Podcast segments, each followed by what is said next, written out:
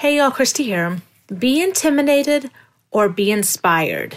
Your choice. Today we're going to talk about why it's best to be inspired by those who have gone before you, gone ahead of you, and how you can learn things from them. Welcome to the Dose of Happiness podcast with Christy Arno. Each week we'll discuss how to navigate life's ups and downs and give you tools how to have more gratitude, more joy, which leads to a more fulfilled life.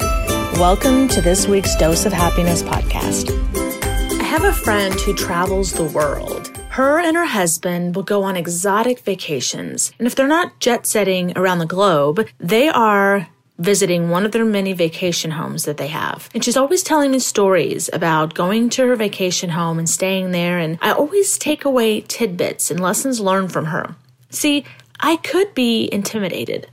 I could be jealous, but instead, I'm inspired. I'm inspired by the event that if I'm ever in a situation where I get to jet set around the world or I have many vacation homes, what lessons can I learn from her so that I don't make the same mistakes? As we're sitting there, she'll talk about wishing that she was in a condo versus a home, or if you're in Colorado, the altitude differences and making sure that you can care for the elderly that are visiting. Do you have oxygen for them? You have groundskeepers, housekeepers, cooks, all the things that if you're going to go to a true vacation home, keep that in mind because otherwise you're merely just going to another home and managing it. All these things I get to hear and learn from her in the event that I get to jet set and travel the world or I get to own several vacation homes, I will know how to handle it correctly. That is called being inspired and learning from those who come before you. I'm sure you've done this before, only you don't even realize it. Let's take running, for example.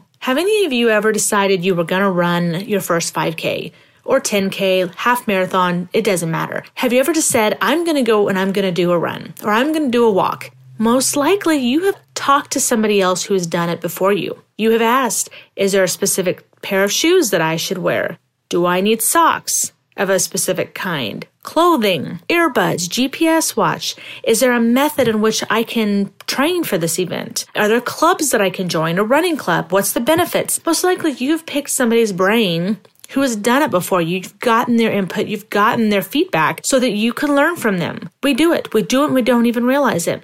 I also have a gentleman friend who has spoken with my husband multiple times about joining the military. See, my husband was in the military for 20 plus years, and often people come to him for advice. Should I be active or should I be in reserves? How do I prep for it? What is basic training like? What is it like to serve for 20 plus years in the military? What are your positives and negatives? He takes those information and he gives advice out to people, and they can weigh and, and make their own decisions. But see, Many times in life, you come across people who have gone before you, and instead of being intimidated, be inspired. Use them as knowledge on how to better your own life and make sure that you don't come across the same roadblocks that they did. That is what life is for because you yourself are going to be that for other people and you don't even know it. So my friends, if there's somebody in your life that maybe has a step or two ahead of you financially, physically, career wise, whatever it is, look to them and ask them for advice. Pick their brain. How did you get there? Because people are always willing to give you advice and help people out. You just have to be inspired, not intimidated. Love y'all.